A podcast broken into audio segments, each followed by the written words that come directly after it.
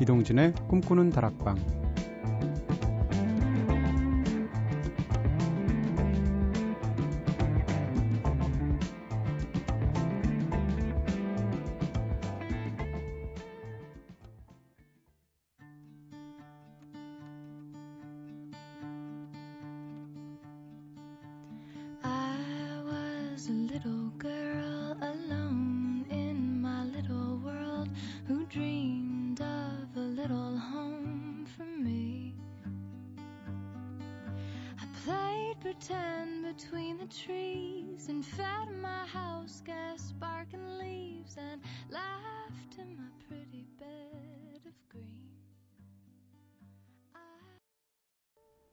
안녕하세요. 이동진입니다. 이동진의 꿈꾸는 다락방. 오늘 첫 곡으로 들으신 노래, 네, 굉장히 청아한 목소리죠. 프리실라 안의 노래, Dream 들으셨습니다. 음, 이렇게 목소리가 예쁜 여자는 얼굴이 별로야. 라고 생각을 하죠. 그래서 저도 기대 안 하고 재킷을 봤는데, 아니, 프리실라 안은, 네, 얼굴도 이쁘더라고요. 세상에나. 그렇다고요, 그냥. 네. 꿈다방 가족들과 더 친해지고 있는 시간이죠. 오늘도 꼬리에 꼬리를 무는 꼬꼬수다로 시작해 보겠습니다. 지난번에는 내가 좋아하는 아이스크림은 무슨 맛 아이스크림인지 이야기 나눠봤었는데요. 네, 서서히 소재가 떨어지고 있는 것 같죠. 별게 다 나옵니다. 얼음하면 또 빙수죠. 그렇다면 오늘은 어떤 빙수를 가장 좋아하시는지 여러분들이 좋아하는 빙수 이야기를 한번 해볼까요? 여러분이 보내주신 다양한 코멘트들도 모았다가 우리 마음대로 코너에서 함께 나누고 있죠. 오늘도 많이 보내주시고요. 자, 그럼 먼저 제작진의 이야기부터 듣겠습니다. 선우가 좋아하는 빙수. 음, 저는 녹차 빙수를 가장 좋아합니다.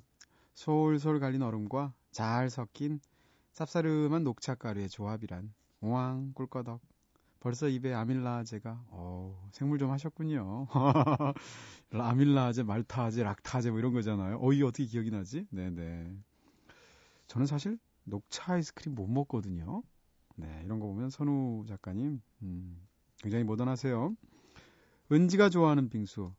저는 과일이 섞이지 않은 오리지널 팥빙수를 좋아합니다. 인절미도 두 개 정도 올라가 있으면 금상첨화겠네요 하셨어요. 팥빙수에 들어가 있는 인절미 사실 인절미 이거 따로 있으면 안 먹거든요. 근데 팥빙수에 들어가 있으면 진짜 먹고 싶어져요. 제희가 좋아하는 빙수. 어, 저는 물만 얼린 거 말고요. 물이랑 우유를 반반 섞어 얼린 얼음을 아주 곱게 갈아서 올리고 거기에 달지 않은 팥만 올린. 네. 저는 순수하거든요. 하셨습니다. 네, 순수한 패셔니스타고요. 네, 순수한 오렌지 PD이죠. 네. 순수하십니다. 저도 사실은 순수해요. 저도 오리지널이 묻어가야지. 아, 수지 얘기 나온 다음부터는 잘해야 된다는 생각 때문에, 그쵸? 음.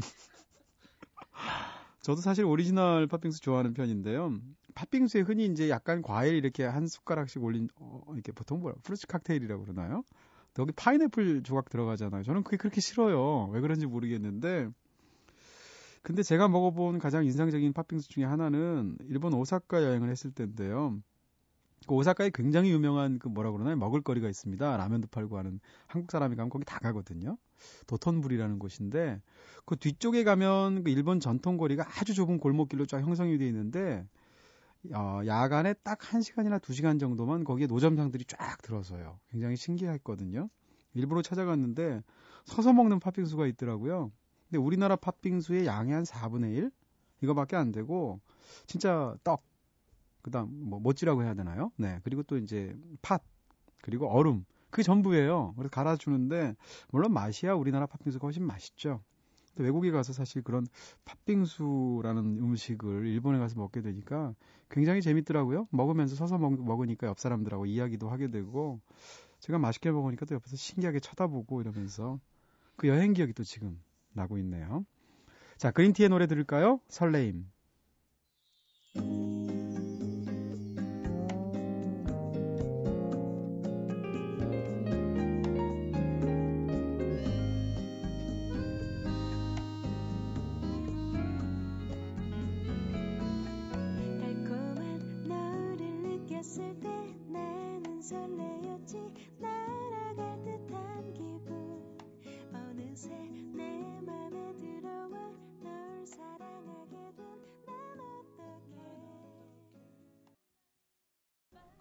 네, 여러분께서는 지금 이동진의 꿈꾸는 다락방 듣고 계십니다. 조금 전에 들으신 노래는 그린티의 설레임이었고요.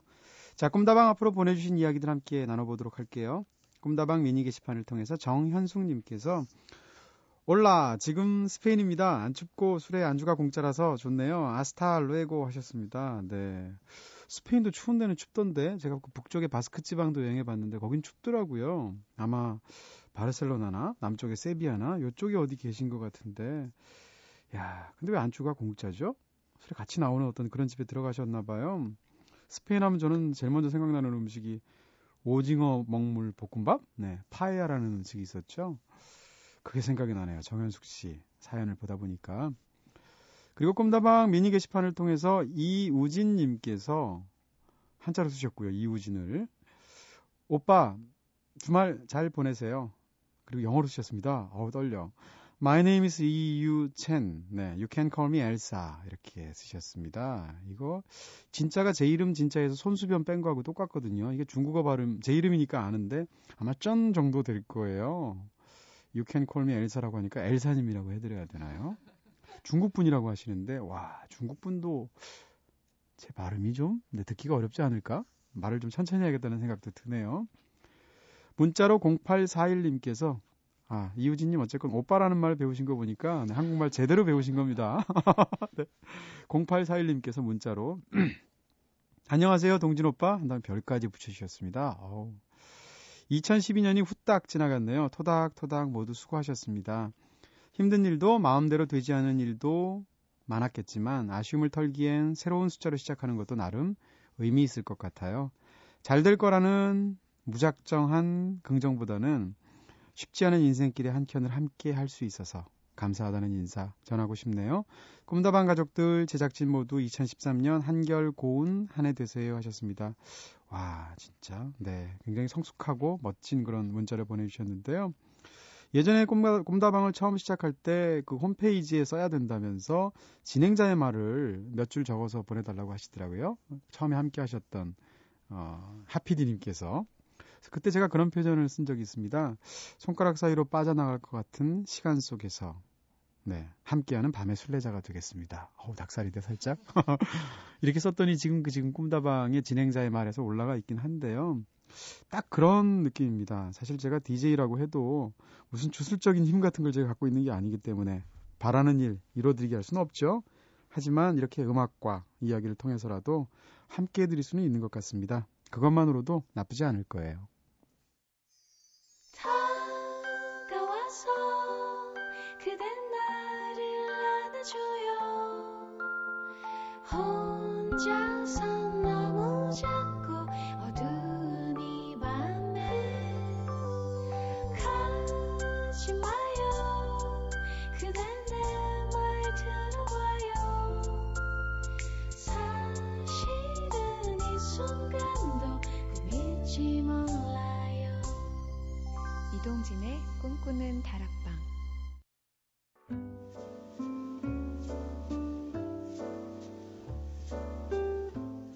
꿈다방은 이렇게 늘 여러분들의 이야기를 기다리고 있습니다. 꿈다방에 털어놓고 싶은 이야기 있으신 분들 저한테 사연 보내주세요. 휴대전화 메시지는 샵 8001번으로 보내주시면 되고요. 단문 50원, 장문 100원의 정보 용료 추가됩니다. 무료인 인터넷 미니 스마트폰 미니 어플 꿈다방 트위터로도 참여 가능하시죠. 노래 못지않게 가사가 참 좋은 노래입니다. 새해 들으면 특히 전이에 불타게 되는 곡인데요. 한번 시간 나실 때 가사를 번역해서 한번 들어보시면 더 좋을 것 같아요. 0841님의 신청곡 벤 폴즈의 노래 Still Fighting It. Good morning, sun.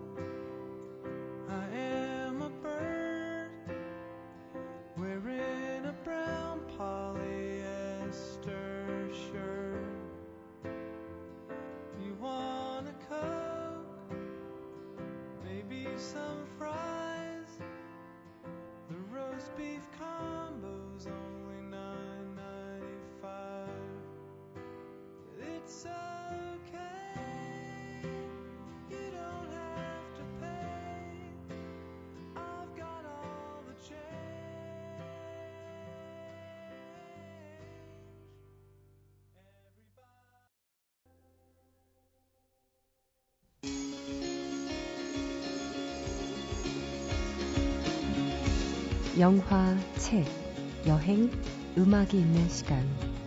꿈꾸는 다락방.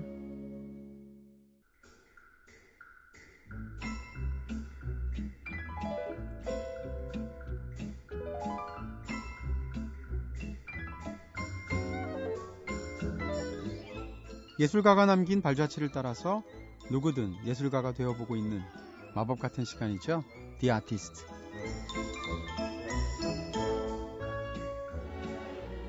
삶을 풍요롭게 하고 우리들에게 끊임없이 자극을 주기도 하는 예술가들에 대한 이야기 나누는 시간이죠. 2주 전에는 르네상스를 대표하는 천재적인 예술가 레오나르도 다빈치의 삶을 함께 들여다봤었습니다. 그때 방송 듣고 꿈다방 미니 게시판을 통해서 김세리님께서 오늘 음악이 다 신기하네요. 마치 시간 여행하는 것 같은 느낌이에요 하셨습니다. 네.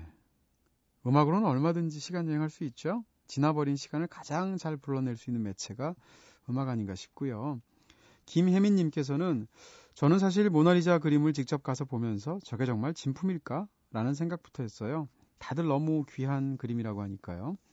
그나저나 조용필 선생님의 모나리자가 나와도 빵 터질 것 같네요 하셨습니다.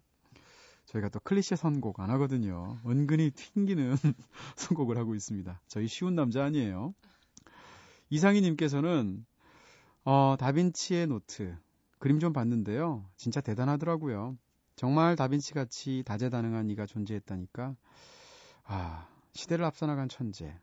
니콜라 테슬라도 생각이 나네요 하셨습니다. 네, 다크나이트 시리즈로 유명한 크리스토퍼 놀런이 테슬라에 대한 영화를 만들기도 했었죠. 그 영화도 굉장히 재밌었는데요. 자, The Artist 이번 주도 새롭게 시작해봐야겠죠.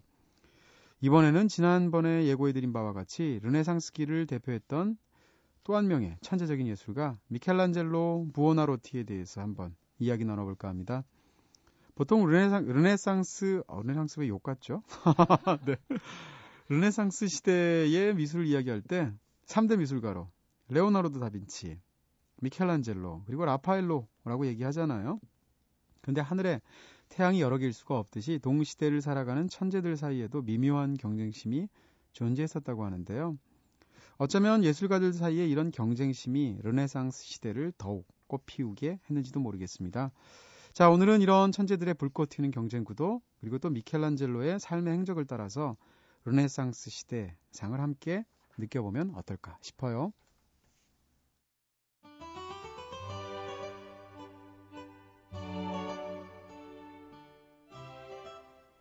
정말 괘씸하게 짝이 없다.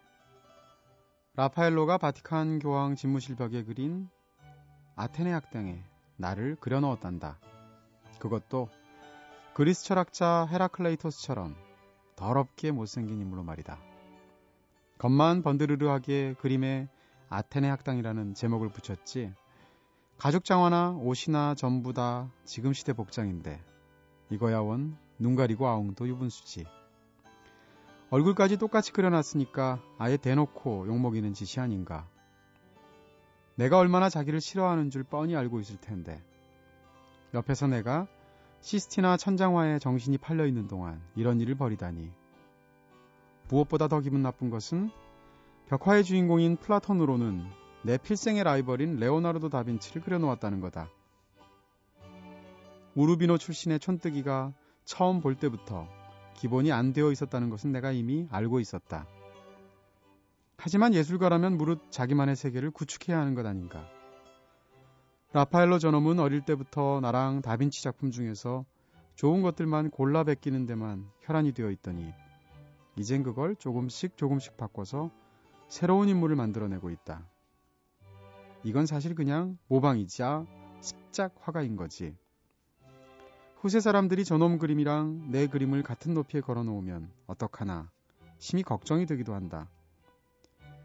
라파엘로는 분명히 자기 고향 선배이자 후견인인 브라만테와 짜고 나를 파멸시키기 위해서 음모를 꾸미고 있는 것이 분명하다. 시스티나 예배당 프로젝트만 해도 그렇다. 나보고는 20m나 되는 높이의 천장에 그림을 그려놓으라고 하고 라파엘로한테는 편하게 집무실 벽화를 맡기다니. 사실 나는 조각가이지 화가도 아닌데도 말이다.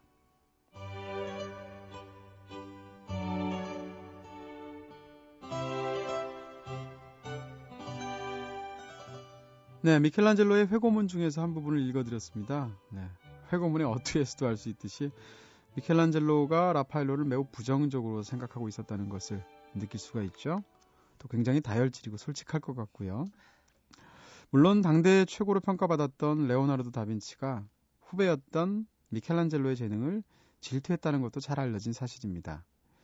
그리고 또 미술자적인 미술사적인 의미로 볼 때에도 다빈치와 미켈란젤로가 세기의 라이벌로 많이 회자되는 경우가 참 많았는데요.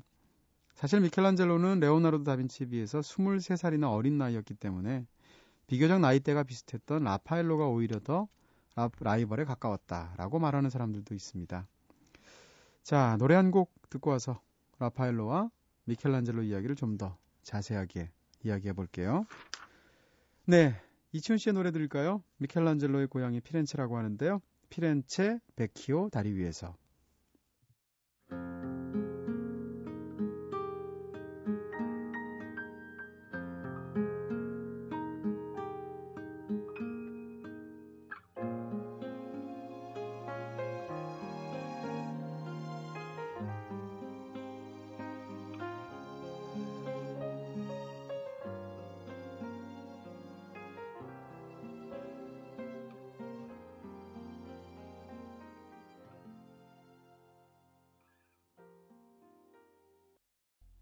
이치훈 씨의 노래 피렌체 베키오 다리 위에서 들으셨습니다.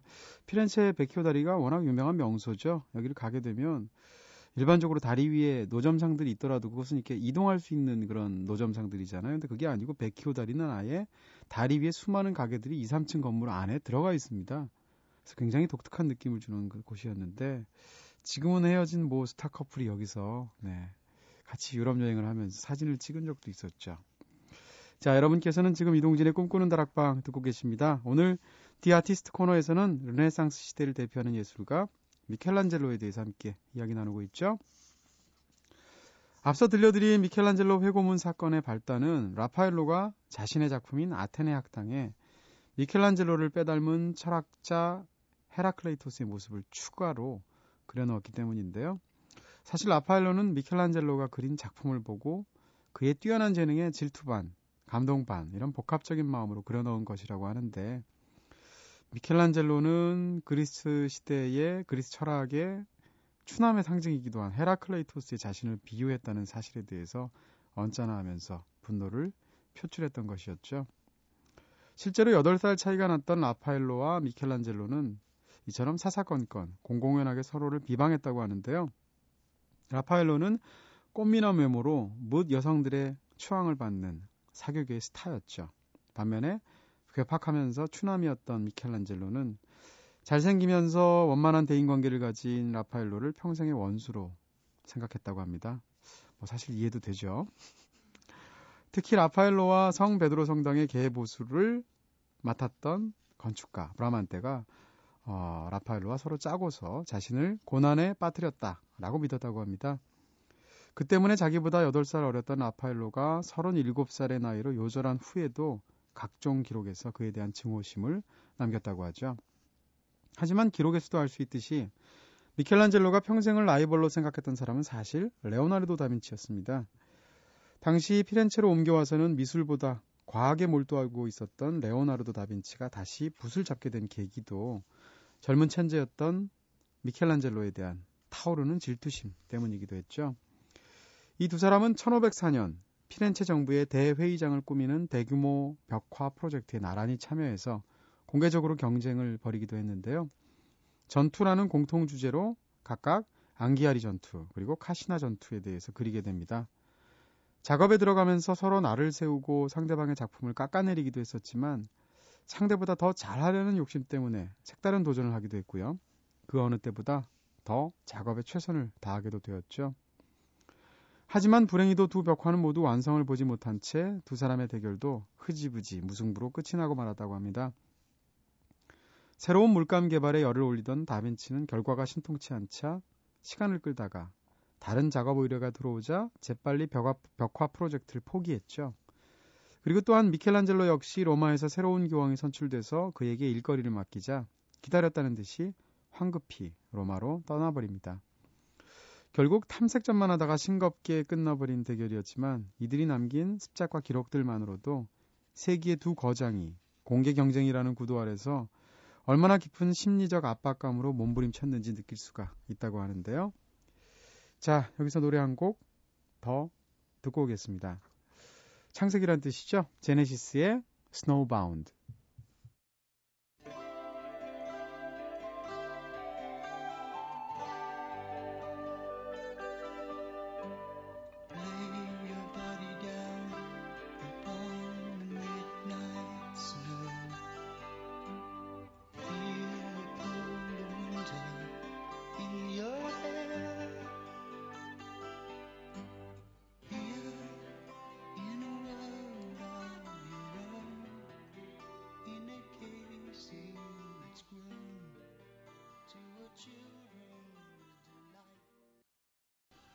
제네시스의 노래 Snowbound 들었습니다. 지금 들으면 딱 좋은 곡이죠. 필 콜린스가 이렇게 70년대 제네시스 시절에서 활동할 때 목소리는 지금 우리가 잘 알고 있는 필 콜린스의 목소리가 좀 달라요. 이 노래 들으면 이상하게 저는 어떤 광경이 연상이 되는데요.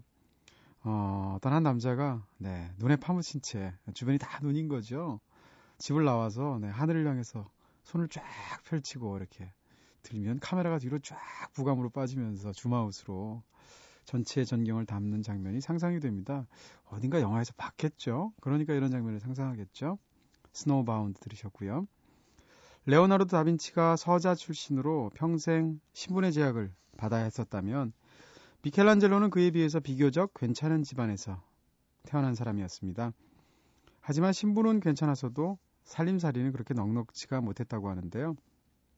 그 이유는 미켈란젤로의 아버지가 비천하게 돈을 받고 노동을 하느니 차라리 굶어 죽는 편이 낫다라는 이유로 일을 하지 않았기 때문이라고 하는데요. 게다가 늘 뼈대 있는 가문임을 의식했던 아버지가 아들이 예술가의 직업을 택하는 것을 반대하기까지 했다고 하죠. 하지만 미켈란젤로는 그런 무능한 아버지를 진심으로 사랑했었다고 합니다. 스스로 돈을 받고 일할 수 있는 위치에 이르게 되자 그는 젊은 시절의 모든 어려움을 잊고 온 가족을 정성껏 부양했다고 하죠. 어쨌든 어릴 적부터 자신이 위대한 예술가가 될 거다라는 확신에 차 있었던 미켈란젤로. 13살의 나이로 공방에 들어가서 본격적으로 예술가의 길을 걷기 시작합니다. 후원자들과의 마찰이 항상 짐이 되긴 했었지만 바티칸에 있는 성 베드로 성당에 있는 조각상 피에타, 그리고 또 피렌체에 있는 다비드상, 그리고 시스티나 대성당에 있는 천장화와 최후의 심판 같은 걸작들을 남기면서 어, 명실공히 르네상스기 최고의 미술가로 이름을 널리 알리게 되죠. 미켈란젤로는 90살의 나이로 생을 마감할 때까지 때로는 조각가로, 때로는 화가로, 때로는 토목기사와 건축가로 정말 밤낮 없이 일했다고 전해지죠. 만년에는 병상에서 일하다가 일어나서 작업을 하기 위해서 비를 맞으면서 성베드로 성당으로 달려가다가 하인의 등에 업혀오기를 여러 차례 반복하기도 했다고 하는데요. 항상 병치를 하면서도 식사할 시간도 없이 일에 몰두해서 작업을 멈추지 않았다고 합니다. 이런 고통스러운 삶 속에서도 미켈란젤로가 90살까지 장수할 수 있었던 것은 예술에 대한 순수한 사랑과 초인적인 열정 때문이 아니었을까라고 생각해 보게 되는데요. 자, 여기서 노래 한 곡 더 듣고 오겠습니다. 아스토르 피오졸라의 곡 미켈란젤로 세븐티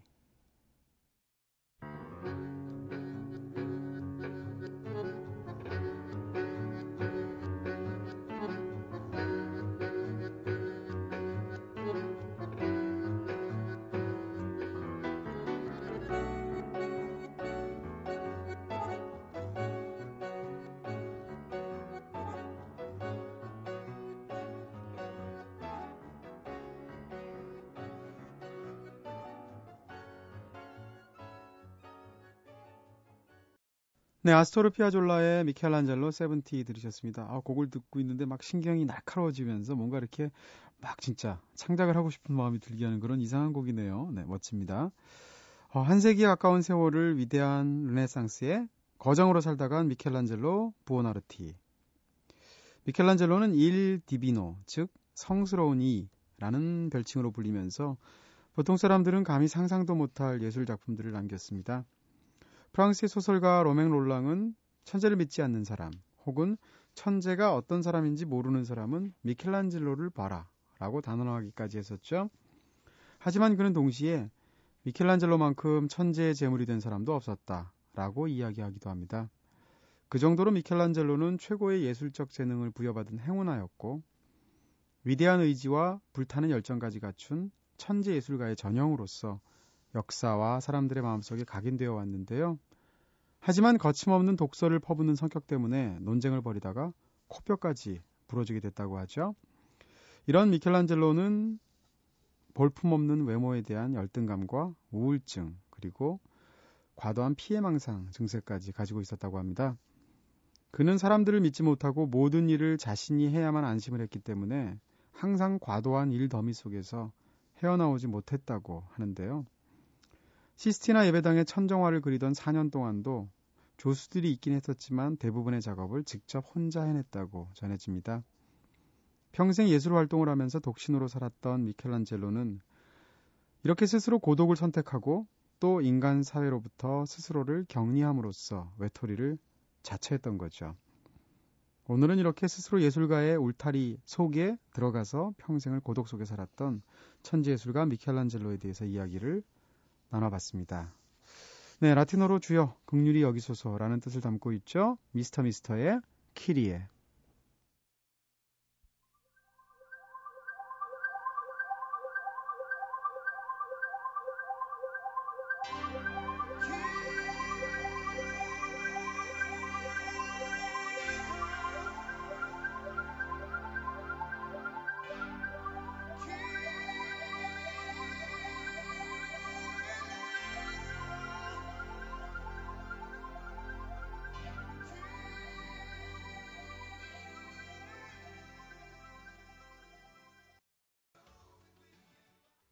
네, 오랜만에 들으니까 신나네요. 미스터 미스터의 키리에 들으셨습니다.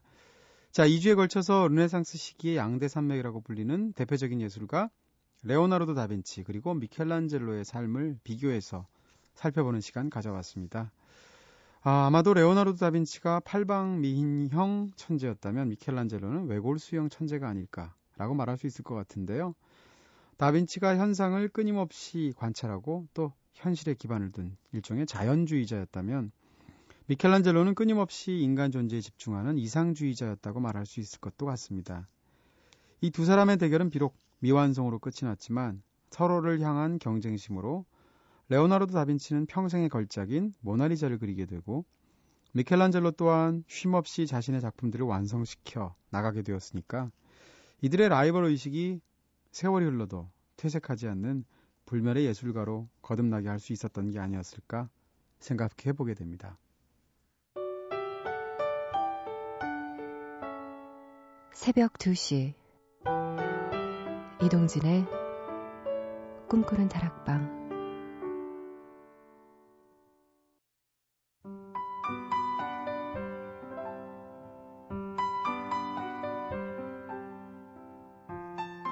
여러분 마음속에 있는 이야기를 들려주세요. 요즘 난 말이야. 오늘은 김혼연님의 글을 함께 나누어 보려고 합니다. 꿈다방을 들으면서 꿈을 꿔가고 있는 고등학생입니다. 요즘 저는 말이에요. 학교 청소 시간이 즐거워지네요. 아침 일찍 학교에 도착하고 나면 친구들과의 수다보다도 점심시간보다도 아침 조회 전 하루를 시작하는 청소 시간이 무엇보다도 기대됩니다. 때는 1학기 청소 시간. 교실 바닥을 닦기 위해서 대걸레를 가지고 가지러 나갈 때면 복도로 나와서 유리창을 닦는 옆반 여학생을 보게 됐었죠.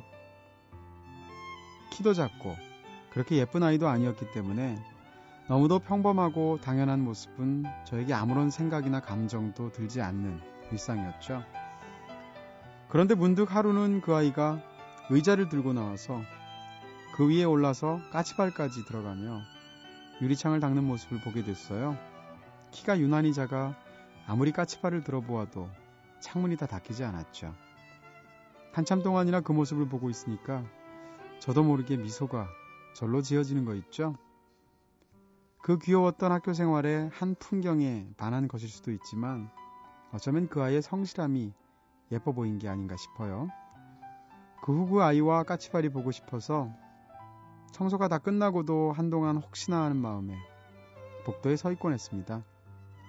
철없던 개구쟁이가 어느덧 고등학교에 들어서서 이런 감정을 느껴보기도 하네요.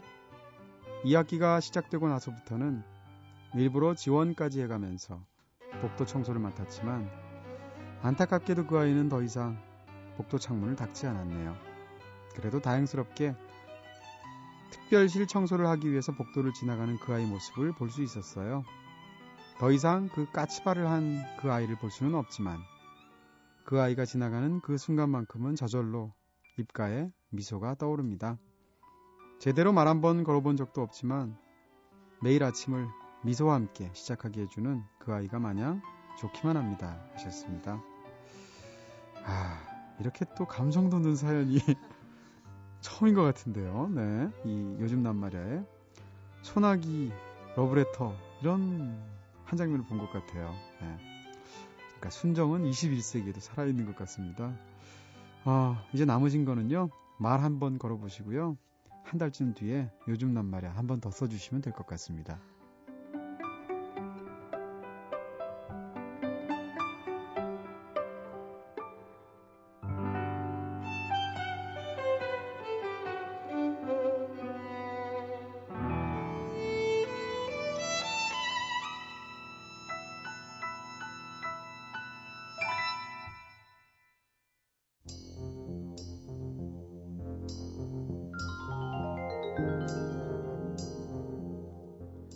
오늘은 The Artist 코너로 한 시간을 꽉 채워봤습니다. 미켈란젤로의 이야기들을 나눴죠. 자, 마지막 곡으로는 랄라 스윗의 완벽한 순간 준비해 놓았습니다. 지금까지 연출의 김재희, 구성의 이은지 김선우, 저는 이동진이었습니다. 내일은 이대화 씨와 함께 Conversation Music으로 즐겁게 돌아올게요. 이제 꿈다방 여기서 불 끌게요.